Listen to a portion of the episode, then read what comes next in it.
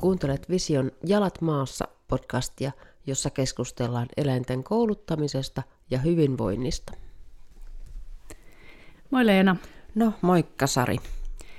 Meillä on tänään aiheena ö, oletuskäytökset ja refleksinomaiset käytökset, ja mä selitän niitä termejä tuossa pikkasen auki, kun mä ensin on selittänyt tänne, että minkä takia tämän podcastin nimi on Jalat maassa – nyt tässä vaiheessa onkin hyvä, hyvä käydä vähän sitä läpi, että mitä se jalat maassa tarkoittaa niin, ja mitä niitä... tekemistä sillä on asian kanssa. Kyllä, ei niitä kovin monta jaksoa vielä ole takanapäin. Että... Mm-hmm. Joo. Äh, mun mielestä kouluttamisessa pitäisi ennen kaikkea pitää jalat maassa. Eli lähteä miettimään sitä, että se kouluttaminen olisi niin kuin yksinkertaista sekä koiralle että sille omistajalle. Ja se, että ne äh, koulutusmetodit tai koulutusprotokollat, mitä me käytetään, että ne ei olisi kauhean monimutkaisia, vaan nimenomaan pitäisi niin kuin mahdollisimman paljon panostaa siihen niin kuin yksinkertaisuuteen ja siihen, että no, mitä helpommin me saadaan sille koiralle kerrottua tai mille tahansa eläimelle, mitä me halutaan, niin sitä todennäköisemmin me saadaan myös tuloksia. Kyllä, yksinkertaisuus on kaunista jälleen kerran. Kyllä, se on mun mielestä erittäin hyvä tuommoinen slogan, että yksinkertaisuus, yksinkertaisuus on kaunista.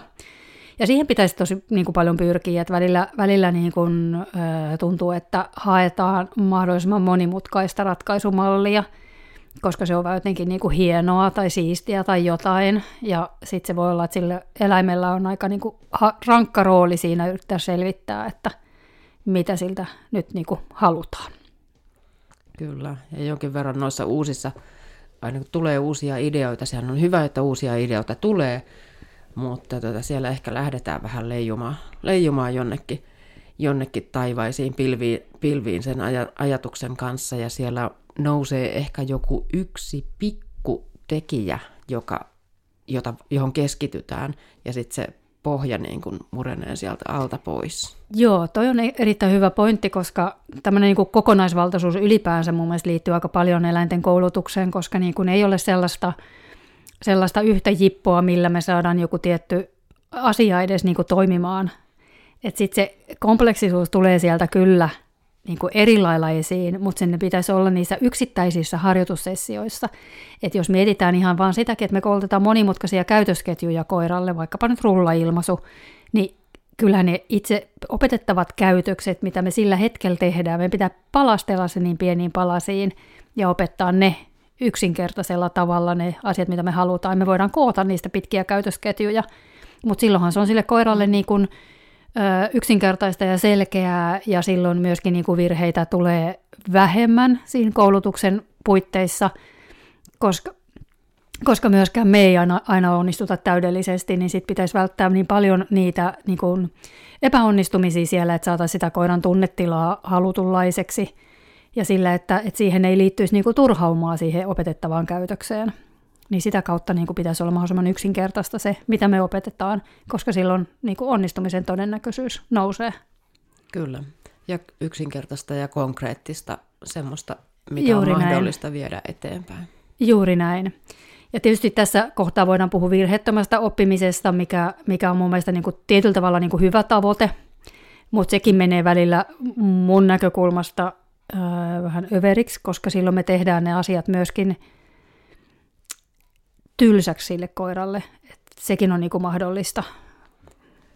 Joo, se on, se on, se on ehkä vähän sellainen, sellainen asia, että sellaisena kun mä ymmärrän sen virheettömän oppimisen, niin, niin se on ehkä semmoista, että silloin ei olla ihan jalat maassa. Että silloin se käytännön toteutus on kyllä aika haastavaa ja, ja tota, se ei ehkä ole, tai sitten toinen vaihtoehto on, että mä en ole sisäistänyt oikeasti, että mitä se voisi olla. Niin, no mä olen ymmärtänyt sen asian näin, että sillä pyritään siihen, että se koira ei tekisi virheitä. Ja musta on hyvä miettiä myöskin sitä, että, että jos se koulutus esimerkiksi epäonnistuu, niin kumpi siinä on tehnyt se virheen, koira vai kouluttaja? Niin. Et sitä voi vähän niin kuin miettiä, koska sitten taas tavallaan se, että niin kauan kun me puhutaan virheettömästä oppimista sillä, että meidän kriteeritasot esimerkiksi on, niin kuin, että me edetään pienin askelin, niin se on erittäin hyvä asia. Kyllä. Ja niin kuin se, että, mutta se koiran oppimisen iloa ei tavallaan saa niin kuin viedä. Et jos mä vertaan tässä kohtaa sitä, että jos me tehdään lastenristikkoa, niin se on meistä aika tylsää. Me ei saada mitään kiksejä siitä tekemisestä. Mm-hmm. Jos me tehdään liian vaikeaa Hesarin kuukausiliitteen ristikkoa tai, tai muuta tosi vaikeaa, mihin me ei saada niin kuin tunnissa kuin yksi sana, niin sekään ei ole kiva. Sitten tavallaan semmoinen ristikon tekeminen, missä, missä niin kuin me saadaan paljon onnistumisia ja paljon sellaisia kokemuksia, että vitsi jee, tätä on kiva tehdä, koska mä osaan ja mä ymmärrän ja, ja tämä on niin kuin sopivan haastavaa. Niin se on mun mielestä tavoiteltava asia. Kyllä, kyllä. Eli toki, tokihan aina on niin kuin lähtökohtana se, että koira onnistuu siinä harjoituksessa, Kyllä. Mitä, mitä tehdään. Juuri näin. Mutta, tota, ja se on sitä kriteerin asettamista nimen, oikein. Joo, ja se, se on muuten haastavaa. Mm, kyllä, se on varmaan yksi vaikeimpia asioita kouluttamisessa. Kyllä, kyllä ehdottomasti. Mutta jos se kouluttaminen menee siihen, että ää, koira ei saa niinku yhtään turhautua, turhautuminen ei missään nimessä ole siis mikään niinku tavoite, mutta että jos ei se saa yhtään turhautua, niin sehän poistaa tavallaan sen, että me ei anneta sen edes yrittää, koska siinä yrittämisessä on aina pieni riski sille turhautumiselle. Ja sitten se menee siihen, että se koira seuraa nakkia. Ja mä väitän, että se ei koirista välttämättä ole niin, niin antoisaa seurata nakkia, kuin se, että ne saa niin ratkoa pienen pieniä sopivia tehtäviä. Kyllä, ja mä rohkeasti jopa sanon, että semmoinen ihan, ihan, ihan pikkanen turhauma harjoituksessa koiralta voi olla jopa hyväksi. Kun sitä itse ajattelee just sitä, vaikka sitä ristikon ratkomista, sä mietit pääs puhki, että mikä tämä on tämä sana, perhana kun mä en taju tätä. Ja sitten kun sen oivaltaa, niin mm. jes, miten hyvä mm. tunne. Eli sen kaltaista turhautuma, turhaumatunnetta ehkä, mikä ei mene sinne punaisen huonon puolelle. Nimenomaan se ei saa mennä punaisen viivan yli, että niin. Puna, punaiselle, eli tavallaan se, että, että siitä tulee semmoinen niin oivaltamisen ilo, mm. niin se on se, mitä, mitä niin kuin mun mielestä voi niin kuin hakea. Koska sitten ne semmoiset suuret oivallukset on myös ne, mitkä useasti on koiralle sen jälkeen, kun on sen keksinyt, niin ihan älyttömän palkitsevia. Kyllä, sen näkee niin kuin koiran ilmeestäkin oikein, niin. kun se on keksinyt jonkun, että se on tehnyt jonkun suuren oivalluksen. Niin, Miten kyllä. onnellisen näköinen se onkaan. Kyllä, juuri, juuri tämä. Joo. Mutta tota, se asettaa kyllä aika paljon niin kuin, niin kuin rimaa korkealle sitten taas kouluttajan näkökulmasta, koska sitä kriteeriä pitäisi pystyä hallitsemaan niin kuin vaihtelevissa tilanteissa – ja se, että jos me jumiututaan, että nyt tämän kriteerin pitää olla tämä, ja sitten se ympäristöstä tulee joku asia, mä tavallaan käytän vähän sitä, että ne ympäristön häiriöt ja mitä siinä ympäristössä tapahtuu, niin vaikuttaa siihen kriteeriin. Eli silloin niin kuin tavallaan, jos ympäristössä on paljon häiriöitä, niin sen itse suorituksen kriteeriä täytyy laskea ettei se mene liian vaikeaksi. Ja silloinhan sieltä tulee niitä epäonnistumisia. Että se on semmoista niinku pelisilmän vaatimista, va- tai pelisilmää, että, että sä tiedät, että missä kohtaa sun täytyy laskea sitä kriteeriä, koska olosuhteet on vaikeammat. Kyllä, se on aikamoinen, no toi pelisilmä on hyvä, hyvä termi siihen, että sä osaat niin kun toimia oikealla tavalla oikeassa tilanteessa. Ja pitää ne jalat maassa että sen suhteen, että mitä sä voit vaatia koiralta tässä tilanteessa. Niin, juuri näin. Ja toi on niinku semmoinen asia, mikä mul, mun mielestä on ihan hirveän vaikea välillä selittää niinku asiakkaille, että et joo, että nyt tämä kriteeri on tämä, tämä vaatimustaso on tämä, kun koira tekee näin, niin sitten sä palkkaat siitä. Ja miten niin kuin tavallaan ää, tuo sen esiin ja, ja opettaa sille ihmiselle sen, että, että okei, jos tila, tilanteeseen tulee muita muuttujia, niin sitten sitä pitää säätää sitä vaatimustasoa, eli helpottaa. Ja, ja tota, miten tavallaan niin kuin sen selittää, miten sä opetat hetkessä toiselle ihmiselle sen pelisilmän? Joo, tämä on tosi vaikea. Vaikeaksi mä oon myös kokenut tämän, niin kuin, että miten sen saisi niin kuin hyvin avattua – avattua ihmisille sen. Et, ä, aika konkreettinen esimerkki tästä on toi LAT-tekniikan opettaminen. Mm, kyllä. Ja tota, siitä on nettipalstoillakin ihan hirveästi ohjeita, joista just mm. nä- näkyy se, että tässä ei ole mukana se pelisilmä, mm, vaan on mm. joku tietty kriteeri, joka niin kuin pysyy vakiona kaikissa tilanteissa. Mm. Ja ne, se ei niin kuin auta sitä koiraa yhtään eteenpäin. Mm, mm. Et, äh, no, no otit tietysti tämän, tämän LAT-tekniikan, eli tota, palataan näihin reaktiivisiin koiriin, niin. mikä on yksi mun lempiaihe. Ja tota, siinähän sitten niin kuin se, mitä kautta mä niille esimerkiksi yritän useasti tuoda sitä asiaa esi, esiin, että, että onko sun koiralle esimerkiksi tapahtunut jotain mustan, ei otetaan toisen valkoisen pienen koiran kanssa, jonka jälkeen ne on niin kuin huomattavan paljon vaikeampia kuin sitten taas mustat isot koirat.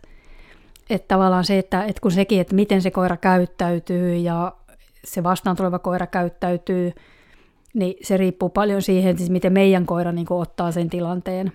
Niin, ja se voi olla jopa, jopa niin, että se naapurin tuttu musti, kun se tulee emännän kanssa iltakävelyllä vastaan, niin kaikki on hyvin, mutta kun se tulee isännän kanssa iltakävelyllä vastaan, niin kauhean rähinä on valmis. Mm, kyllä. Se voi olla niin pienestä kiinni.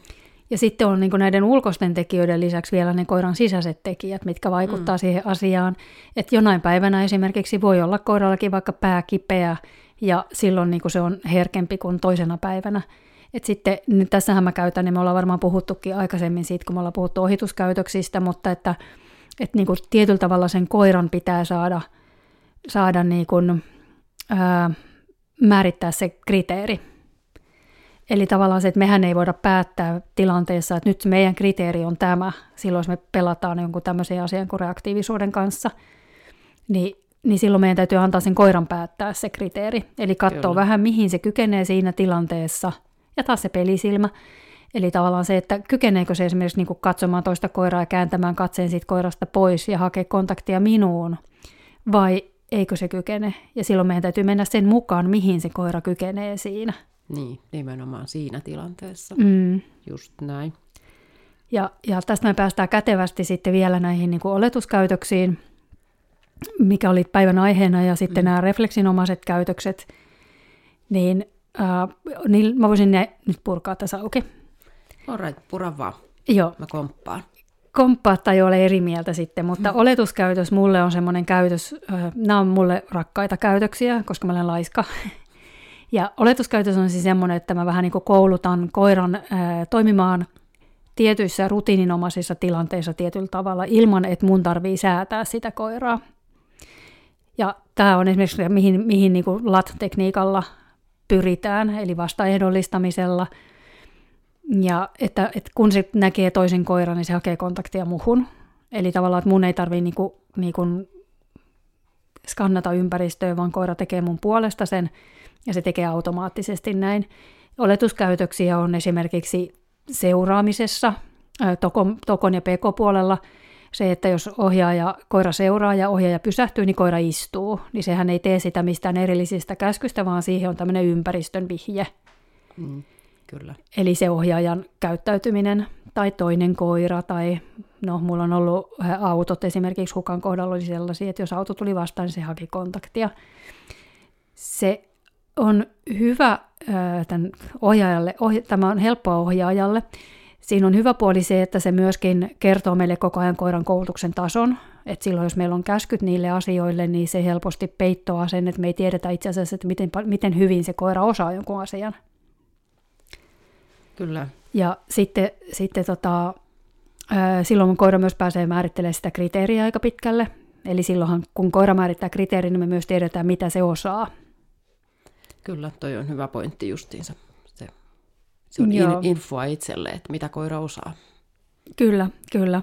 Ja tavallaan eihän ne ole vihjettömiä käytöksiä nekään, vaan niihin on, niissä on se ympäristön vihje. Että kun se vihje voi olla joku sana, tai se voi olla joku, mitä me tehdään meidän käsimerkkinä, on yleisesti käytössä olevia vihjeitä, mutta sitten myöskin se ympäristön vihje, eli mitä, mitä ympäristössä tapahtuu, niin ohjaa sitä meidän koiran käyttäytymistä. Just näin. Et me, meillä kanssa Zenialla on ne auto, autot, se yksi tämmöinen ympäristövihje, että kun auto tulee vastaan, niin silloin otetaan kontakti ja kuljetaan kivasti siinä vieressä. Toiset koirat samoin lähtökohtaisesti on, on se, en mä pyydä sen jältä kontaktia siinä tilanteessa enkä mitään muutakaan, vaan se toteaa, että aha, auto tulee, nyt kannattaa katsoa tuonne päin. Kyllä, ja toihan niin kuin noiden autojen kohdalla varsinkin, niin sehän lisää vielä turvallisuutta, koska niin kuin ei tarvi itse olla niin koko ajan skarppina. Mm, ja sitten jos sulta jää jotain huomaamatta, niin Mm. Niin, niin tota, sitten se koira toimii kuitenkin.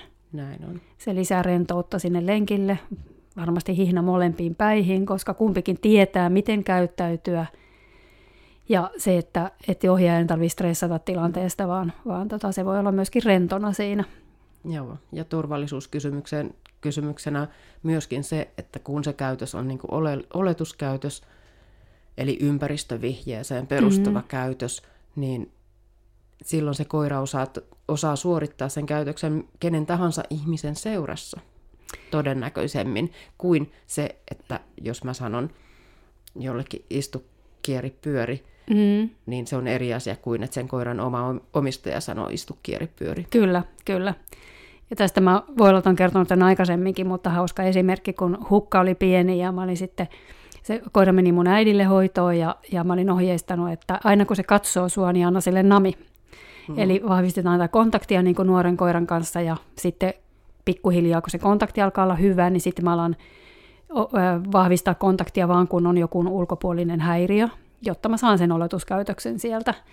Ja mä en ollut sitten päivittänyt ohjeita tässä vaiheessa, ja mun äiti soittaa sieltä lenkiltä, että, että mitä mun pitäisi tehdä, kun tämä hukka vaan seisoo mun edessä ja tuijottaa mua, eikä, eikä me ei päästä liikkeelle. että joo, nyt sori, että mä oon unohtanut päivittää ohjeet, että, niin. että tota, et elä, ei sun tarvii enää palkata siitä, että se ottaa kontaktia, että palkkaa vaan silloin, kun näkyy ihmisiä tai koiria. Niin pääsette liikkeelle. Aivan. Mahtava hukka. No, hukka, hukka oli aika mahtava, mahtava tapaus. Joo. Äiti pulassa. Äi, äiti kanssa. pulassa. Terkkuja äidille. Mä tiedän, että sä kuuntelet näitä, niin taas pääsit tänne podcastiin. Yes. Joo. Nykyisin hän oman koiransa kanssa ihan sujuvasti kyllä, kyllä palkkailee ja osaa mm. kontaktin tehdä, eikä, eikä jumiuta, jumiutu mihinkä mutkaan sen takia, että koira tuijottaa. No niin, hyvä näin. Joo, eli se oletuskäytöksistä. Sitten ää, refleksinomaiset käytökset on, että jos, jos oletuskäytökset on tavalla, tietyllä tavalla ilman niin kun, ää, meidän vihjettä tai mun, mun vihjettä, että se on ulkoisilla vihjeillä, niin, ja enemmän semmoista niin koiran tarjoamaa käytöstä, niin sitten nämä refleksinomaiset käytökset on, on semmoisia, No itse asiassa voi, voi olla refleksinomainen käytös tietysti myös ulkoiseen vihjeeseenkin. Niin, kyllä. kyllä. Vihjeeseen kuin vihjeeseen. Vihjeeseen joo. kuin vihjeeseen, joo. Mutta tota, nämä on yleensä mulla sellaisia esimerkiksi luoksetulo, että mä haluan, että mun vihjesana tai käskysana, mitä termiä kukakin haluaa käyttää, niin on niin vahva, että kun mä sanon sanan täällä, niin se koira ei mieti, mitä se tekee, vaan se mm. kääntyy ja lähtee tulemaan. Kyllä. Ja tästä ollaan kanssa, jos ette ole kuunnellut sitä luoksetulojaksoa, niin siitä, siitä on kokonainen jakso, miten, miten me sitä koulutetaan, miten me nähdään se luoksetulo. Mutta että et, niin kuin harvoin näkee refleksinomaisia käytöksiä oikeastaan mitään muita kuin se, että koira räyhää muille koirille tai koira vetää hihnassa. Mm. Et ne on semmoisia, mitkä tapahtuu ihan joka tilanteessa. Oli niin kuin, niin kuin, ää, ympäristöstä viisi, mistään, mistään tota, muustakaan tekijästä viisi, ne tapahtuu joka tapauksessa niissä tilanteissa. Mm. Mutta kun toivottavaa olisi, että ne olisi näitä käytöksiä, mitä me haluttaisiin tapahtuvan, että ne olisi niitä refleksinomaisia. Joo. Ja musta on ollut ihanaa, kun esimerkiksi luoksetulokursseja, niin asiakkaat on päässyt omien koiriensa kanssa siihen refleksinomaiseen käytökseen, että mikä lamppu on. niillä ihmisillä syttyy siinä vaiheessa, että hitsi, että tämä toimii tämä homma, Mm. Että oikeasti on niin kuin mahdollista, että, että vaikka toi, tuolla on tuommoisia asioita, niin silti mun koira tulee. Kyllä, kyllä. Se on tosi hienoa, hienoa nähdä, että se on yksi parhaita kursseja kyllä. Niin on, ehdottomasti. Kyllä, mitä on. Mutta tässä voisi ehkä, ehkä niinku tehdä semmoinen, että oletuskäytökset on semmoisia, että niissä se kaikkein aktiivisin osapuoli on se koira. Mm, kyllä. Ja refleksinomaisissa käytöksissä aktiivinen osapuoli on se ihminen. Joo, sen Akti- käytöksen... Aktiivinen osapuoli sen käytöksen synnyttämisessä ja sen niin. ympäristön tarkkailussa, mistä se tarve sille käytökselle tulee. Niin, niin, kyllä. Ja kyllähän näistä tulee sitten yhdistelmiä, että, että, niinku, että koira voi tulla luokse automaattisesti silloinkin, kun se näkee toisen koiran, jossa vaikka irti jossakin. Mm, kyllä. Ja sitten ne kannattaa tietenkin vaan ostaa, että... Ilman muuta. Ostetaan pois, kun halvalla saa. Niin, niin. just näin. Ja se on tarkoituskin, niin. että, että ne menis näin, kyllä. Joo, mitäs, onko sulla tota, esimerkkejä näistä? No tota, oletuskäytöksiä muita kuin nämä jo mainitut erilaiset ohitustilanteet ja refleksinomaisista toi luoksetulo, niin, niin tota, kyllähän esimerkiksi semmoinen, että me ollaan kotona koiran kanssa ja kuuluu jotain haukkuja ja sellaisia, mm. niin se, että mun koira vaikka tulisi mulle ilmoittamaan, että hei nyt siellä haukutaan, anna karkkiin. Mm, mm. Niin tämän tyyppiset asiat, missä ne, mihin ne on, pitäisi periaatteessa olla helppo, helppo opettaa, opettaa että, että tota, siinä vaan se ajoitus, ajoitus on sitten ihmisellä aina, aina se haastava tekijä ja mm. se, että sitä ei pysty ennakoimaan ja itse ei välttämättä edes kuule sitä, mm. sitä mistä se käytös johtuu. Mutta tämän tyyppisissä tilanteissa niitä esiintyy. Ovikellon soitto, mm. mitä se koira tekee. On helppo opettaa oletuskäytökseksi johonkin tiettyyn paikkaan mennä vastaanottamaan vieraita. Sanoksä, että on helppo opettaa? Sanon. Että et koira menee ovi, ovelta poispäin. Joo. Okei. Okay. Onko sä opettanut? Omaa koiraa? Niin. Öö, en. Ei mulla käy koskaan ketään vieraita, niin ei mulla tarve. Mutta siis, siis tota... Koska mä sanoisin, että toi ei ole helppo opettaa.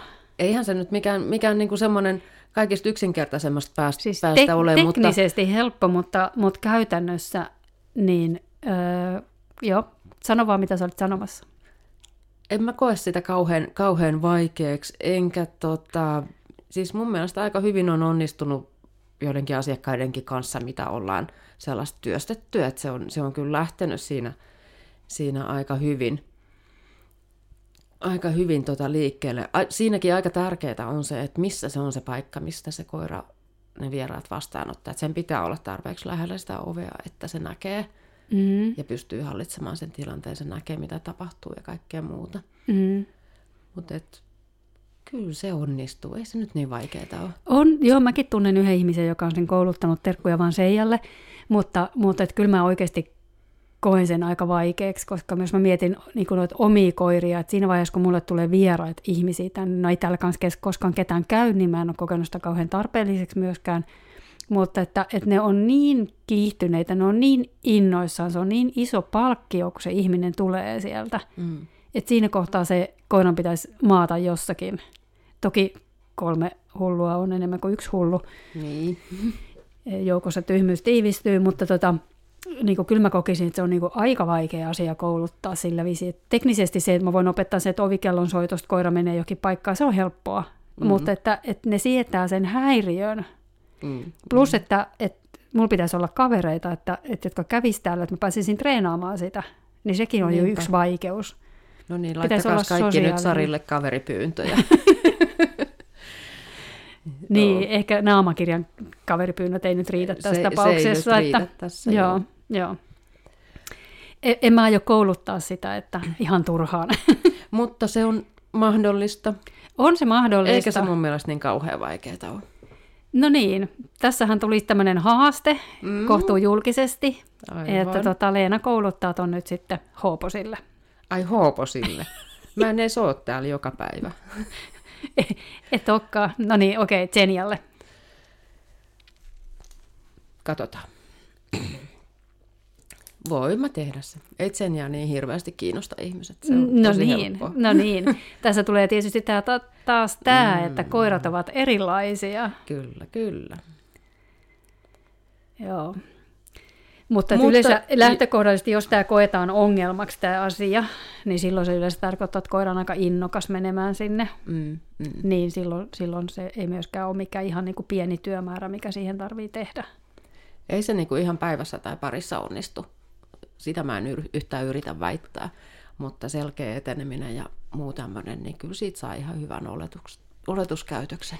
No niin, ehdotan nyt, että kaikki, ketkä tällaisen haluaa, niin laittaa meille nyt viestiä, niin tota, meillä on esimerkiksi personal trainer koulutuspaketti, niin Leena hoitaa. Okei, okay, yes, tulkaa vaan personal trainer tunnille. Hei, heitetäänkö tästä tämmöinen haaste ilmoille ihmisille, että tota, kouluttakaa tämä omalle koiralle ja laittakaa sitten videot meidän someen. Videot meidän jonnekin. someen, joo. Ää, ja tota, mm, peskää mut siis toisin sanoen, koska mä en sitä tule kouluttamaan. All right, koulutetaan Sari Nurin. Joo, juuri näin. Todistakaa, todistakaa, että Leena on oikeassa. Jes, nyt hei tsemppiä ihmiset kouluttamaan ovikellokäytöstä koirille. Sellaisen vinkin voin antaa, antaa tähän näin ihan vaan, nyt niin pelaan kyllä sun pussiin, mutta siitä huolimatta, että hommatkaa uusi ovikello ja kouluttakaa ensin se käytös siihen uuteen ovikelloon ilman, että silloin sitä tunne ehdollistumaan, mikä siihen on, siihen vanhaan ovikelloon. Tämä kuuluu ehdottomasti siihen protokollaan, mitä mä tähän suosittelisin. Niin, kyllä, kyllä. että ovikello lähtee vaihtoon siinä vaiheessa, kun lähdetään sitä käytöstä niin kuin oikeaan elämään. Niin, ja siis Et ensin rakennetaan ne palaset tietysti, että mitä niin. kaikkea siihen tarvitaan. Niin, eli, eli, eli tavallaan ei sitä ovikelloa vaihdeta suoraan sinne paikalleen, vaan mm. se vaihdetaan paikalleen vasta sitten, kun se on valmis, niin, se käytös. just näin. Mm, kyllä. Yes. Joo, voin mä kouluttaa tuon tohon vaiheeseen, mutta et siihen, että, että joku soittaisi ovikelloa ja mun koirat pysyisi siellä, niin Siinä, siihen nähden, että, että mä, nyt mä en kyllä varmaankaan pysty näitä koiria usko, on vielä kokeilun näiden kanssa, mutta hukainen hatin kanssa, niin kyllä niille esimerkiksi se, että meille pihaan tuli auto, niin mä pystyin jättämään ne paikkamakuuseen. Mm. Tai pyytää ne maahan sinne ja laskin, laskin, avasin portin ja laskin vieraat sisälle. Ja kyllä ne siinä tilanteessa pysyi siellä, niin kuin, kunnes mä vapautin sieltä. Joo, joo. Ei tuosta kauaa ole, kun mullakin oli joku asiakas, kenen kanssa käytiin tällaista asiaa läpi ja siinä oli kyse siitä, että kun tulee auto ajaa pihaan, mm. niin koira meni silloin siitä auton portista sisään tulosta tuli koiralle vihje mennä portaille tiettyyn paikkaan odottamaan, kunnes auto on pysähtynyt. Sen jälkeen sai lähteä liikkeelle. Mm, mm. No mä en ollut tehnyt niin, mä olin, mulla oli vaan niin vahva paikkamaku niillä Joo. molemmilla, että, että pystyin ne sinne jättämään. Sitten on nämä niin kuin vahvat käytökset on tietysti aika olennaiset tässä kohdassa. Kyllä, kyllä. Jotenkin mä oon niin äh, nostanut kädet pystyyn, no, niin kun tulee kaksi pentua yhtä aikaa, niin se... Sulla on vähän maailmankuva muuttunut tässä mulla on, tämän mulla on, pentuhärdellin kanssa. Kyllä, ehkä tullut vähän realistisemmaksi mm. niin kuin noin, että Joo. tavoite oli kaksi aikuista koiraa yksi pentu, minkä ne koirat sitten kouluttaa siinä sivussa, mutta mm. lopputuloshan sitten oli tämä, tämä mm. niin kuin, ja varmaan yksi asia, joka vaikuttaa siihen, että miten me koetaan, että onko joku asia helppo vai vaikea kouluttaa, niin on myös se oma motivaatio kouluttaa se kyseinen asia sille koiralle, koska jos mä esimerkiksi ajattelen tätä sun kotiovella, mm. niin sulla on oma aidottu piha. Mm. Ei ne mm. pääse niin kuin tavallaan mihinkään sieltä. Ei ole, ei ole mitään vaaratilannetta liity siihen, että vaikka no, koirat hoppu, mutta, ovesta, joo. paitsi hoppu, joka kiipeää mistä vaan yli. Mutta jos asunto onkin suoraan ajotien varressa vaikka, mm. Niin silloin siihen liittyy oikeasti vaaratilanne, että jos se koira vaikka puikahtaakin ovesta ulos, mm, kyllä. niin silloin, silloin motivaatio kouluttaa tuo asia voi olla mm. entistä suurempi. Mm. Joo, ja sitten jos olisi niitä ystäviä, jotka ravaistaan joka ilta, niin se taas... No mä en ole täällä iltaisin yleensä, mutta tota, mutta se tietysti niin kuin muuttaisi myös tilannetta, Joo, tilannetta sitten erilaiset, koska se ei ole niin kuin olennainen käytös mun elämässä. Et tässä niin kuin on just se, että ihan sama kuin asiakkaillekin monta kertaa sanon, että, että onko joku käytös sellainen, mitä niin kuin oikeasti tarvit. Että eihän tarkoita sitä, jos naapurin koira osaa jonkun jutun, että sun koiran tarvii se osata. Just että meidän pitää, niinku, tai, tai onko kyseessä osaamisesta, vaan siitä, että saako koira nukkua esimerkiksi sängyllä – et meillekin tulee asiakkaita, me, me ollaan siis koirakoulu ja meillä on sohva, sohvia siellä, niin ihan se meille, niin kuin mulle, mulle itsestään selvää, että koirat saa sinne sohvalle tulla. Ainakin jos ne on niin kuin puhtaita eikä yltäpäältä ravassa, mutta ei meidän asiakkaiden koirat ole koskaan yltäpäältä ravassa, niin ei se ole niin kuin mikään ongelma. Mm, niin tavallaan se, että et, et, sit ihmiset ei niin kuin laske koiria sinne sohvalle. Mä aina sanon, että kyllä täällä saa koirat tulla sohvalle, että on koirakoulu, että mm et sen takia meillä on vaihdettavia, vaihdettavat päälliset, että pystyy sitten vaihtamaan, jos tarvii. Niin sitten, että aijaa, en tiennyt, saako tulla, että kyllä mun koirat saa tulla. Ja niin. useasti ihmiset on vähän noloina, että mun koira nukkuu sängyssä. Sitten on silleen, että mä toivoisin kanssa, että mun koirat nukkuu sängyssä, mutta ne ei välttämättä nuku. Niin. Kyllä, jokainen määrittelee itse ne niin. oma, omassa kotona, mitä mm. se koira saa tehdä, missä se saa nukkua ja missä se saa maata ja mm. olla hyppiä mihinkin, niin, mihinkin kyllä. Ja, ja niin edelleen. Ja tota, ei silloin mitään tekemistä sen kanssa, mitä se naapurin koira saa tehdä.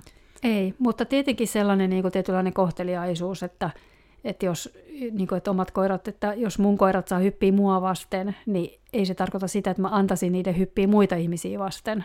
Just näin. Että tavallaan se, että mun mielestä jokaisella ihmisellä pitää olla myös semmoinen tietynlainen koskemattomuus, että, että, että, niin kuin, että noin kolme koiraa, kun tulee kimppuun, vaikka ne tulee tosi ystävällisesti, niin kyllä se voi olla tosi epämiellyttävää jonkun mielestä. Näin on, kun ei voi tietää sitä, että miten, miten se toinen ihmisen, ihminen sen kokee. Niin... Niin, niin. Kyllä. Tuohon liittyy mun mielestä tuohon oletuskäytöksiin niin kuin tietyllä tavalla myöskin, ää, se, niin kuin, tai sanotaan, että se liippaa läheltä niin kuin tämmöisiä omaehtoisia käytöksiä myös sanan puolesta, mutta niin kuin muutenkin. Eli tavallaan omaehtoisilla käytöksillä me tarkoitetaan, tai useasti se liitetään niin kuin käsittelytoimenpiteisiin. Ennemmin käsittelytoimenpiteitä mä oon jo käyttänyt sitä vastaavaa tekniikkaa niin kuin, paljon sellaisten arkojen koirien kanssa, jotka jännittäisi myös ihmisiä. Eli tavallaan sitten en ole vaan lähtenyt vastaehdollistamaan niitä, vaan on ottanut siihen sen elementin mukaan, että kun se koira katsoo mua, niin mä lähden liikkeelle, että mä en tavallaan tuu sen selän takaa enkä mitään muutakaan tämmöistä. Ja siitähän tulee tosi helposti sellainen niin kuin vihje, että se koira oppii ymmärtää sen, että okei, jos mä katson tuota akkaa, niin se lähtee liikkeelle, jos mä en katso, niin se seisoo tuolla kaukana. Ja ne tosi nopeasti oppii sen. Ne oppii mm. pyörittämään sitä peliä. Kyllä. Ja sama käytetään tänä päivänä tosi paljon niin kuin noissa käsittelytoimenpiteissä. Ja tota, mm, siihen ne sopii tosi hyvin, koska jokainen meistä tietää, miten inhottavaa on mennä niin kuin hammaslääkäriin, ja sitten se hammaslääkäri ei kuuntele sua, jos sä haluat ne kaikki lelut pois sieltä sun suusta. Joo, hyvin hyvä, se on, se on, Joo, koska se tavallaan niin kuin menee se oman hallinnan tunne siihen, että sä et voi, niin kuin itse, sä et voi sille tilanteelle tavallaan niin kuin mitään. Mm Juuri näin. Niin se on paljon inhottavampaa kuin se, että jos sulla on niinku koodimerkki, että okei, jos mä nostan vähän kättä ylös, niin se tarkoittaa sitä, että hammaslääkäri lopettaa poraamisen. Niin silloin sitten tilanteesta selvii niinku helpommin, kun se, että sitä tehdään vaan niinku väkisin. Joo, tämä on, tää on tota se hallinnan tunne siinä tilanteessa. Niin Kyllä. Niin se on se tärkeä juttu, mikä mm. täytyy olla. Toki siellä on niinku perustalla hyvin pitkälle sit niinku koirien käsittelytilanteesta, jos me puhutaan harjaamisesta ja kynsien leikkuusta, mitkä lähtökohdallisesti ei satu mm. ei ainakaan pitäisi sattua, niin sittenhän siinä tulee paljon semmoinen niin luottamus siihen, että, että ollaanko me satutettu sitä koiraa, koska ei se varmaan lähtökohdallisesti niitä asioita pelkää, tai ne voi olla semmoista outoja, mutta mm. ei ne kauhuissaan siitä ole ennen kuin, ne, ennen kuin niille tapahtuu jotain epämiellyttävää. Et sitä ennen kun me otetaan se pieni pentu siihen, meidän pitää totuttaa se niihin asioihin, niin sehän mm. on niinku se juttu, mitä alkuun tarvii tehdä. Joo ja harvoimmin pienet pennut on niin arkoja, että ettei niitä saa koskeakaan. Kyllä. Mutta sitten niin kääntöpuolena siinä, niin mun mielestä kaikille koirille pitää opettaa myös se niin kiinni pitäminen. Eli se, että jos mä pidän sua kiinni tukevasti, niin siihen kannattaa rentoutua ja siitä sä pääset irti. Kyllä, se on, se on myös tär, tosi tärkeä taito, koska voi olla tilanteita, jolloin on vaan pakko pitää kiinni. Ihan varmasti on. Mm. Et, et kun et sä voi mennä sinne eläinlääkäriinkään ja odottaa sitten, että jos on nuori koira, koska niitä tilanteita on aika vaikea harjoitella. Että jos mm. me harjoitellaan niitä koirakoulussa erilaisia käsittelytilanteita, ja sitten mennäänkin siihen täysin eri ympäristöön, missä haisee stressi toisin kuin meidän koirakoulussa. Harvemmin mm. on stressin hajuja, koska koirat ovat siellä mielellään toisin kuin ehkä eläinlääkärissä. Siellä on mm. pelon hajua, siellä voi haista leikkauksille, siellä voi mm. haista niin kuin niille lääkeaineille, mitkä koirille on useasti vähän niin kuin kammoksuttavia. Mm. Niin se, että vaikka se osaisi kuin hyvin kotona tai kuin hyvin niin kuin äh, koirakoulussa, niin ei se välttämättä osaa siellä eläinlääkärillä. Joo. Ja aikaahan sitten eläinlääkärin vastaanotolla ei ole rajattomasti odottaa sitä, että se koira ky- kykenee rentoutumaan ja olemaan sitten niin kuin omaehtoisesti niin. siinä käsiteltävänä, vaan mm. se vaan nyt sitten käsitellään niiltä niin. osin, kun on pakko. Niin, niin. Ja sitten onhan eläinlääkäreitä, jotka osaa tehdä sen. Tavoitehan oli, niin kuin aikanaan oli semmoinen taitava kouluttaja, eläinlääkäri kuin Sofia Jin. Ja se, mä muista siltäköhän se tuli se periaate, että sen, sen koiran ää, sitä pitää käsitellä eläinlääkärissäkin niin, että seuraava käynti on aina helpompi kuin edellinen, eikä, vai, mm. eikä niin, että se menee vaikeammaksi. Joo, toi on hyvä edellinen. periaate, kyllä. Joo, ja tota, niin kuin siinä, ja sitten tavallaan jos miettii sitä, että vaikka me rahalla saataisiin ostaa sitä aikaa, että okei, normaali aika on puoli tuntia, me otetaan nyt tunti, niin se voi sitten tarkoittaa jo sitä, että joku toinen koira ei pääse hoitoon, mm. koska eläinlääkärillä tuntuu olevan aika, niin kuin tiuk- aika täynnä ne päivät yleensä. Kyllä, kyllä. Niin sitten se, että se koira osaa olla rentona, kun sitä pidetään kiinni, niin se on sen takia mun mielestä niin kuin tosi tärkeä taito. Näin on. Näin Et eihän sitä, että jos se menee paniikkiin siitä, kun sä harjoittelet, niin silloinhan se on viety liian vaikeaksi se tilanne, eli kriteeri ei ole oikea. Joo, silloin harjoittelutilanne on, on niin. huono, liian, et, liian vaativa. Että sitten se pitää niinku pilkkoa, pilkko pienemmiksi palasiksi se, se asia ja tehdä niinku sitä kautta. Kyllä. Selitettiinkö me, mitä omaehtoiset käytökset on? Sun vuoro. Niin, omaehtoisuus käytöksessä, omaehtoiset käytökset on sitä, että koira tavallaan niin kuin kertoo, että nyt on ok tehdä tämä asia. Eli se lähtee, ne on niin kuin koiralähtöisiä siinä mielessä, mielessä, vaikka niissä hoitotoimenpiteissä, että jos mä ehdotan sille kynsien leikkuuta tai muuta, niin se saa poistua siitä tilanteesta, jos, sitä, jos silloin nyt sellainen tunne, että en mä, en mä nyt halua tätä. Tai sitten mm. se voi tulla esimerkiksi tökätä vaikka niitä kynsisaksia kuonollaan, että okei, anna mennä. Mm, Voi opettaa näin. tämmöisiä starttinappuloita, jos haluaa. Mm, kyllä. Haluaa.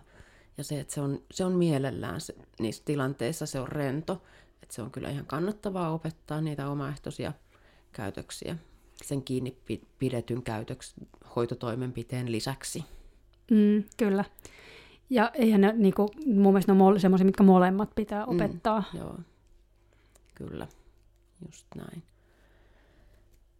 Ja tuota, missäs muualla sitä omaehtoisuutta nyt esiintyy sitten oikeastaan kuin niissä hoitotoimenpiteissä? Siinä se tulee kaikista eniten. No oikeastaan eniten. kaikissa sellaisissa asioissa, missä, missä, mihin liittyy niin kuin myös pelkoa jollain tavalla, mm. niin niissä sitä voi hyödyntää. Niin, kyllä. Se kannattaa hyödyntää. Just tuossa pentukouluin kanssa käytiin jännittävällä, jännittävässä paikassa Kosken luona, missä se on, menee semmoinen pieni silta, semmoisen mm. pienen kosken yläpuolella, niin se oli kauhean jännä. Siinä sitten osa pennusta käveli ihan reippaasti sillan yli ihan tosta vaan, tuskin edes huomasivat missään olevansa. Ja osa sitten niin kun, siinä lähetti just omaehtoisuutta työstämään, että jos koira haluaa, niin se saa mennä sinne sillalle. Mm. Ja sitten se palkitaan poispäin sieltä sillalta. Ja tota, pakko ei ole, eikä, mm. eikä missään nimessä houkutella sitä koiraa. Siihen. Ei, houkuttelu on ihan pahinta. Joo, Sitä joo. ei pidä tehdä. Sillä, sillä saa oikein hyvin rikottua sen koiran luottamuksen siihen ihmiseen, jos lähtee Namin kanssa houkuttelemaan jonnekin pelottavaan paikkaan. Joo, ja siis äh, houkutteluhan muuttuu tuommoisessa tilanteessa painostukseksi mm, joo. helposti, että, että, tota, että ainakin, ainakin kannattaa se asia pitää mielessä, että et ei, ettei se mene painostukseksi. Joo, joo. Niin se on niin tärkeää. Ja just jotkut portaat ja kaikki tämmöiset, tämmöiset jännittävistä paikoista ja alustoista kulkemiseen, kulkemiseen pienen, pienten pentujen tai, tai aikuistenkin koirien kanssa. Mm. Miten paljon sä luulet, äh, tuli vaan nyt ihan äkkiseltä mieleen, että tätä pohtinut sen enempää, että miten paljon, kun tuntuu, että nykyisin äh, sanotaan hirveän helposti, että koira ei saa mennä yhtään portaita. Ja sitten kun tulee näitä porraskammosia, niin onko se sitten näin, että ne ei ole niinku ikinä ennen yhden vuoden ikää päässyt kulkemaan portaissa, jonka jälkeen ne portaat onkin sitten ongelma? No toi on myös vähän, vähän niin kuin semmoinen hankala juttu, että, että olen kyllä varmaan toistakymmentä vuotta jo niin kuin elänyt sellaisen protokollan alla, että alle puolivuotias koira ei saa koskaan mennä yli oman ranteensa korkuisia hyppyjä, portaita, mitään tällaisia juttuja – okei, käytännössähän ne menee tuolla metsässä, metsässä ja muualla kulkiessaan, mutta ne tota, tekee sen silloin omaehtoisesti. Ja niillä on aikaa valmistautua siihen ja ne itse arvioi, että pystyykö ne vai ei. Mutta jos mä pyydän sitä koiraa menemään semmoisesta paikasta, niin se on eri asia, koska siihen liittyy tota, sit se vähän se semmoinen painostus tai houkuttelu tai semmoinen. Ö, ongelma ehkä, ehkä on isompi isoilla koirilla, joilla se nivel, nivelet saattaa kärsiä enemmän. Ö, alas tuleminen tietysti rasittaa niveliä aina enemmän kuin ylös meneminen, mutta tota, kohtu, kohtuullisessa määrin kyllä mä pistän koirat kulkea portaita ihan pienestä pitäen, jotta ne tottuisi niihin portaisiin. Ei se tarkoita sitä, että ne joka päivä ravaa portaita edestakas ylös alas, vaan se, että ne menee portaan tai kaksi tai kolme aina silloin tällöin. Mm. Se, että ilmiselvästikään asu kolmikerroksisessa se talossa, anteeksi mun ääni katosi jonnekin. Mutta siis niin kuin mullahan äh, asun siis kolmikerroksisessa talossa ja meiltä ei pääse myöskään ulos täältä äh, menemättä per portaita, jos ei sit ole vaan kellarissa. Joo, no niin. olen asunut kahdessa kerroksessa, että kyllä, kyllä on sielläkin pennut niin kuin sit mennyt, niin. mennyt portaita jo. Koska niin kuin, kyllä mulla pennut juoksee noita portaita sitten. Eihän me nyt, yleensä me niin kuin, ollaan yhdessä kerroksessa kohtuu kauan, ettei me nyt juosta edes takaisin koko ajan niitä portaita, mutta en mä nyt millään tavalla rajoittanut niiden portaissa kulkemista. Kyllä. Et sitten tietysti mennä. vähän riippuu koiran, koiran luonteesta, pennun luonteesta se, että kuinka rämäpää se on ja kuinka liukkaat ne portaat on tai joku tämmöinen, et, ettei mm. pääse sattuu mitään vahinkoja ja semmoista, että turvallisuuskysymys huomioiden. Mm, mm. Mutta että kyllähän ne niinku ulkona, se, niinku ulkona mennään kaiken näköisiä niinku mättäitä ynnä muita, niin siellähän niinku se alusta on pääsääntöisesti aina aika pitävä mm, verrattuna kyllä. noihin portaisiin. Joo. Plus, että se on pehmeä. Joo. toi oli toi Zip, Zippan oli semmoinen, että jos oli joku semmoinen metsässä semmoinen isompi ää, niin kuin pieni rinne tai pudotus, sellainen niin kuin metrin tai vähän lähelle metriä, ja tota, se meni aina edellä, ja sitten se jäi aina katsomaan, että miten toi akkaat könyksekin tuolta alas, niin selviikö se elosta tuosta. Sitten mm. se katsoi, että oi selvisi, ja sitten se jatkoi taas hommia, omia hommia. Mutta se oli huvittavaa, että sillä oli ihan selkeästi tämmöinen niin rutiini. Joo, joo. Se oli tohtoriskoira, se huolehti kaikista aina ihan hirveästi. Mulla on myös ollut tällaisia koiria, jotka niinku katsoo, katsoo, aina, katsoo aina mun perään, niinku, että joo, että no selviit sä nyt on ojan mm. yli hyppäämisestä tai joo, jostain joo. tämmöisestä. Kyllä. Hauskoja tyyppejä. Niin, kyllä. Joo. Mutta Agelitissa mä noudatan tota, tota sääntöä edelleen hyvin tiukasti, että missään tapauksessa yksikään Agilitin hyppyjästä ei ole yli koiran ranteen korkeuden alle kuuden kuukauden iässä. No mulla se on vielä kokematta tämä agility, että ei ole kommenttia tuohon. Joo. Joo. No se, se on mun mielestä niin kuin ehkä vähän eri, niin kuin eri asia, että mitä niin. mä teen harrastuksen puitteissa. Joo, kyllä. Kun versus Arkielämä on aina. Versus siihen, että, että mä en aio niin kuin muuttaa siksi, että mä olisin yksi kerroksinen talo. Mä voisin kyllä muuten luopua näistä kerroksista, mutta Joo, musta tuli itsestä jo niin vanha, että mä halusin luopua kahdesta kerroksesta. Ehdottomasti mä en jaksanut enää sitä yletöntä portaissa ravaamista. Niin, joo, siinä on oma juttuunsa, mutta toisaalta sitten taas pysyy kunnossa. Hehe. Hehe. Joo. joo. Tota, äh, sitten mun mielestä niin tähän kaikkeen liittyy semmoinen tietty kokonaisvaltaisuus, mistä me taidettiin tuossa äsken jo vähän liipata. Mutta joo. että jos mietitään noita erilaisia käytöksiä ja mitä käytöksiä me halutaan ja miten, miten me lähdetään niitä kouluttamaan ja miten me keskitytään, mihin me keskitytään, niin kuin tavallaan, että jos me, kun tulee se pentu, niin pitäisi olla niin kuin aika selvät sävelet, että mitä me lähden niin kuin sit, sitä niin kuin viemään eteenpäin, eli mitä käytöksiä mä lähden opettamaan sille, mutta sitten ne käytökset ei ole se yksi ja sama juttu, vaan sittenhän meillä on niin kuin tosi paljon muutakin tekijää, mitkä kaikki vaikuttaa, miten se koira käyttäytyy ja miten mm. se yhteiselo lähtee siitä niin kuin sujumaan. Ensimmäinen vinkki on, että älkää ottako kahta pentua yhtä aikaa. Joo. Joo. Tota, mm, juttelin tässä ystäväni Sadun kanssa juuri, juuri kun sillä on nuorempana, tai silloin kaksi vielä nuorempaa pentua kuin mulla, mulla nää, että, että tota, kuulemma oli aikamoista. aikamoista. Joo, aikamoista. Kahden pennun kanssa, että juu, Kyllä, sopiva ikä, ikäero koirilla on, on varmaan ihan hyvä juttu. Sanotaanko, että kummatkin päädyimme siihen, että seuraava koira, jos tässä vielä tulee, niin se tulee sitten niin kuin ihan yksinään. Että Jep. vannomatta paras tietysti. Vannomatta paras, joo.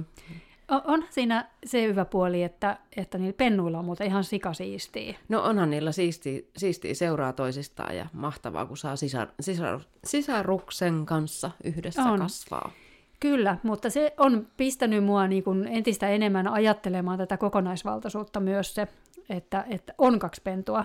Mm. Koska niin kuin, mä joudun käydä oikeasti läpi kaiken tämän, että, että jotta me saadaan kaikki esimerkiksi levättyä tarpeeksi, mm. niin mulla oli vaihe, missä vaiheessa noin kakarat nukku häkissä. Koska Kyllä. ei ollut mitään muuta vaihtoehtoa, Joo. jos, jos meinas, että joku nukkuu. Niin, kun noi on vielä niin erilaiset, noi sun pennut keskenään, niin kuin luonteeltaan. Ja... No, pennut on nyt neljävuotiaita siis, että, Niin, mutta ne on ikuisesti pentoja. joo, ne on, no, ne on pentuja Kau, vielä. kauhukaksikko. Mutta siis, Mm, ja mistä on ollut puhettakin vissiin joskus jo, että niillä on niin erilainen päivärytmi ja kaikki tällainen. Niin, niin on, kyllä. Ne on hyvin, hyvin Niin, erilaisia. Niin, niin tota, mä sanon, sanonutkin joskus, että mulla on samasta pentueesta näyttölinjainen ja käyttölinjainen, että tota, toinen on oikein rinsassa ja niin. rakastaa harjaamista ja hoitamista ja kaikkea tämmöistä. Ja toinen on sitten, no ihan turhia juttuja, mm. tehdään jotain. Mutta joo, eli tavallaan siitä on niinku tullut just ihan, ihan vaan niinku tämä levon tarve. Että eihän mulla normaalisti ollut mitään ongelmia. Kaksi aikuista järkevää koiraa, niin nehän nukkui silloin, kun piti nukkua, ja ne nukkui missä, missä vaan niinku tyyliin, ja sitten mm. ne nukkui yönsä hyvin ja kaikki. Sitten tuli nämä kaksi, jotka jossain vaiheessa, niin kun, ne oli jompikumpi aina hereillä yöllä ja piti toista hereillä. Eli ne ei olisi nukkunut, mä en olisi nukkunut, kukaan ei olisi niin kuin nukkunut. Mm. Ja jos joku olisi mulle sanonut ennen niitä, että, että mulla nukkuu koirat häkissä, niin mä että ei varmaan nuku. Mm. Et, et oli mulla sitten se vaihe, että mä laitoin vaan makuhuoneen oven kiinni, että sitten nukuttiin siellä eri puolilla. Mm. Ja tota, no eihän se lopputulos sitten välttämättä ollut se, että ne pennut olisi nukkunut. Niin, Niin, niin tota, ne jatkopuuhasteluja niin, sitten. Sitten sit mä hommasin kaksi sellaista valtavan kokoista häkkiä, niin isoja häkkiä, kun mä löysin, niin että ne mahtu sinne oikeasti, olisi mahtunut pitkin pituttaa melkein molemmat nukkumaan, ja molemmille omat häkit. Laitoin ne vierekkäin, ne oli niin isot, että, että ne jäi tänne keskikerrokseen sitten, kun itse mm. nukkuu yläkerrassa, koska ei niitä olisi saanut sinne ylös. Me olohuoneessa ei muuta ollut kuin kaksi häkkiä. Ja tota, sitten mä laitoin yöksi nukkua sinne ne, ja mä ajattelin, että mitäköhän tästä tulee, että varmaan pari ekaa yöt menee, että ne ei nuku pätkääkään. Mm. Ei mitään ongelmia. Kun ne laittoi sinne häkkiin, niin kops, ja sitten ne nukku. Ja aamulla ne tuli sieltä tyytyväiseltä pois. Mm. Eli joskus täytyy koiralle niin kuin katsoa se, että se koira pääsee lepäämään. Niin, kyllä. Ja samahan sitten tuli siinä myöskin se, että, että tota, mun oli pakko päivisin ruveta itsekin ottaa torkut, jotta mä sain nekin ottamaan torkut. Silloin me nukuttiin kaikkea tuolla olohuoneessa Mm. ilman häkkejä, että kyllä ne sitten niinku rauhoittu. Teki kyllä hyvää ihan itsellekin. Niin, ihan hyvä tekosyy tai sitten aihe, aihe, että tulee otettua ne päikkärit. Kyllä, mutta siitä tuli tavallaan just tämä levon tarve ja tämän niin kuin asian miettiminen, että, että miten, miten niin kuin, että se koiran elämä pysyy tasapainossa kaikilla puolilla niin kuin kunnolla, niin se niin kuin havahdutti tosi hyvin niin kuin tähän ajatusmalliin. Ja sittenhän siinä kävi myös niin, että kun ne pennut oli, ää, olikohan se nyt niin, että pennut oli yksivuotiaita vai kaksivuotiaita siinä vaiheessa – olisiko ne ollut sitten sen kaksivuotiaita, kun, no en tiedä, mutta yhtä kaikki, niin jossain siinä vaiheessa sitten, niin me oltiin Hatin kanssa aloitettu paimennustreenit, mitkä oli siis fyysisesti aika rankkoja sille, kun sehän meni välillä täysiä ja sitten henkisesti niin kuin rankkaa ja vireenvaihtelut ja kaikki siinä. Ja sitten ne helposti venyi vähän niin kuin liian pitkäksi ja sitten tuli nämä pennut oli tullut just siinä, eli liikunnan määrä lisääntyi. Niin sittenhän se oli jossain kohtaa niin kuin ihan koko vartalo jumissa se koira. Ja sille ei löytynyt mitään syytä, että miksi se olisi ollut niin jumissa. Ja niin, niin, niin kuin tavallaan, että se todettiin vaan, että se on mahdollisesti tämmöisessä vähän niin kuin ylikuntotilassa. Ja sitten mä laitoin sen pari-kolme viikkoa täyslepoa ja sen jälkeen ei ollut niin kuin mitään ongelmaa. Että ne oli hävinnyt mm. kaikki. Niin. että et on niinku kompastunut itsekin näihin asioihin, että et sitä vaan niinku menee eteenpäin ja yrittää tehdä koiran kanssa hyviä asioita, mutta sitten se hyvä tarkoittavuus ehkä meneekin sitten vähän toiseen äärilaitaan. Niin, siitä tuleekin sitten vähän karhu, karhun palvelus, jonka huomaa, huomaa niin. vasta sitten, niin. sitten myöhemmin, mutta niistä kun ottaa opikseen, niin sitten ei toista samaa, mm. samaa mokaa enää uudelleen ja, ja tota, ne, on, ne, on. ne virheet on ihan älyttömän opettavaisia. Mm, kyllä. Ja nyt mulle ei varmaan ikinä enää tule yhtään asiakasta, kun mä kerron kaikki mokani täällä julkisesti, mutta, tota, mutta ne vaan tekee, niin kuin, kaikkihan me tehdään virheitä. Siitä niin. ei pääse yli eikä ympäri. Niin. Ihan joka ikinen. Et sitten vaan, niin kuin, että kysymys on siitä, että otetaanko me niistä opiksi, opitaanko me niistä vai ei, niin se on se olennaisin asia. En mä nyt ole itteeni sättinyt näistä Näistä sen enempää ei sit ole mitään hyötyä, että se ei vie mitään asiaa eteenpäin, koska mä en voi muuttaa sitä menneisyyttä. Ainoa, mitä mä voin muuttaa, niin on tulevaisuus. Tämä on hyvä pointti ajatella näin, että keskittyy mm. siihen tulevaisuuteen mm, mm. osuuteen sitten ja korjata asiat, oma, omat tekemisensä sitten siellä tulevaisuudessa. Niin, just näin. Sitten siihen kokonaisvaltaisuuteen liittyy, liittyy niin kuin myöskin monia muita asioita, kuten stressiä ja liikuntaa ja ravintoa ja, ja kaikkea muutakin tämmöistä. Ja niin kuin nehän on niin kuin tavallaan se koiran elämä on yhdistelmä näistä kaikista.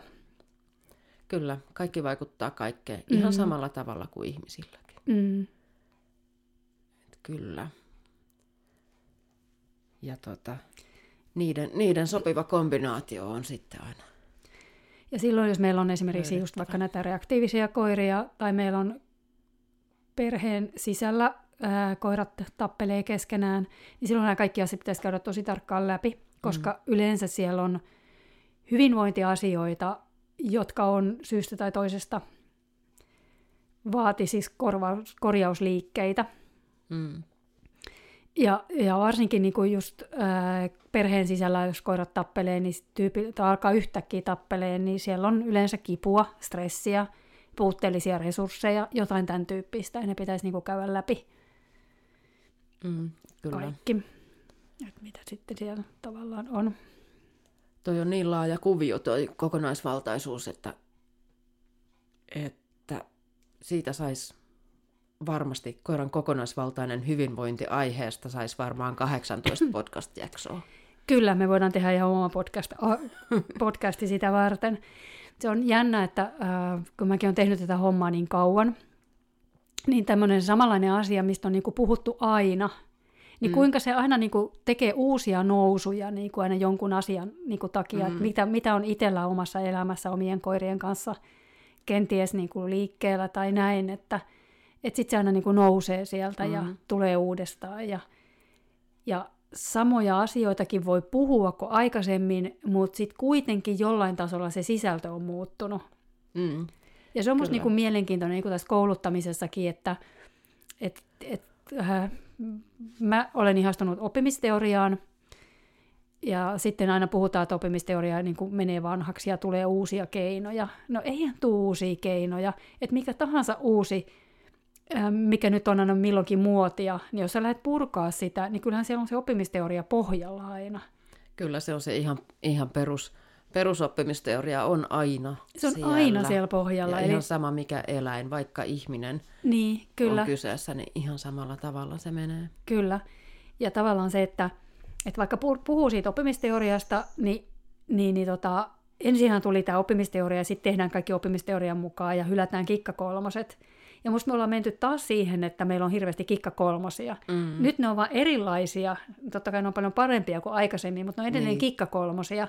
Kun vieläkin pitäisi panostaa siihen oppimisteorian niin kuin ymmärtämiseen, jotta sä pystyt niin kuin tavallaan ymmärtämään, mitä siellä tapahtuu ja miksi, ja niin kuin tavallaan sen prosessin. Kyllä. Se, se olisi niin kuin semmoinen, tai se on se, mikä avaisi, avaisi ihmisille sen, että – oikeasti ymmärtää kaikki nämä uudet kuviot, mitä tulee uusia, mm. uusia kaiken maailman. Siis nyt hän on hirveästi pyöri jossain somessakin kaikki näitä jenkkivideoita, pelejä, pelejä, pelejä, pelejä, pelejä.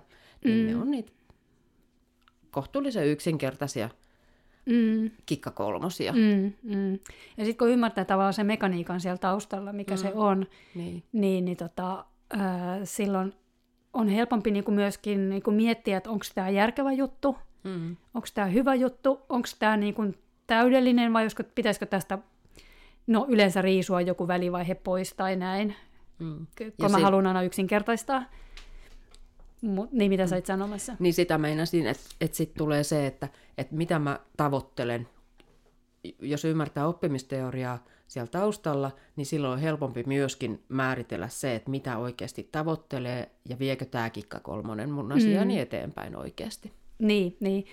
Ja eikä ne aina ole kikka kolmosia, Mm. mutta niistä tulee helposti kikka kolmosia, jos et sä ymmärrä sitä, sitä Niin. niin. Kun taustaa siinä Niin. ja osaa niin kun tavallaan itse niin kun sovittaa se siihen koiran elämään, niin kun siihen kokonaisvaltaisuuteen, kaikkeen siihen. Eli tavallaan, että jos siitä tulee vaan temppu, niin silloin se ei kannata niin kun pitkälle. Niin, niin. Että jos me mietitään vaikka sitä lat-tekniikkaa, look Niin, just.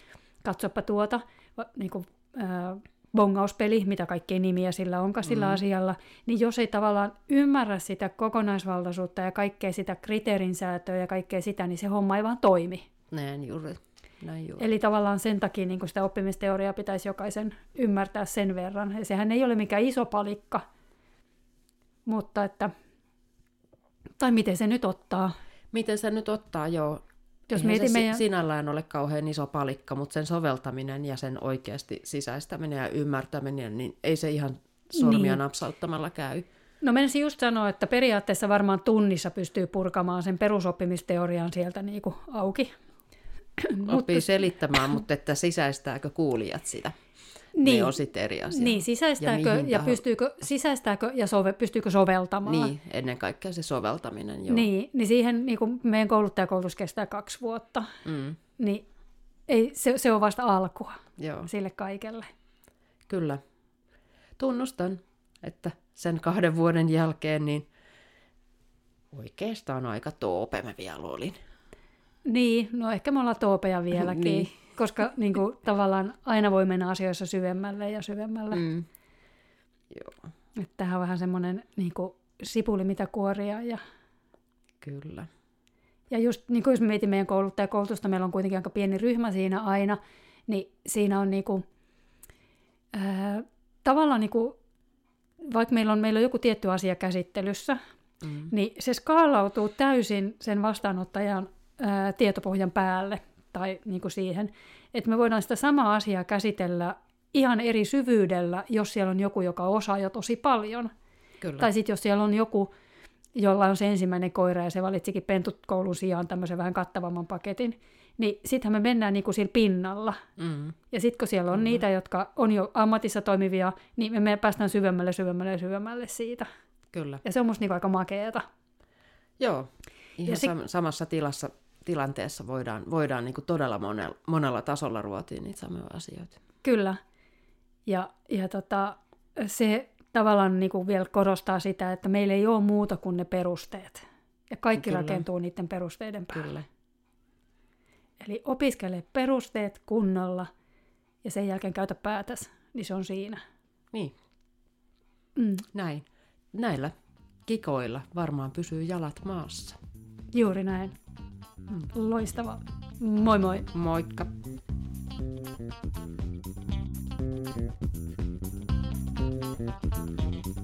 Thank you.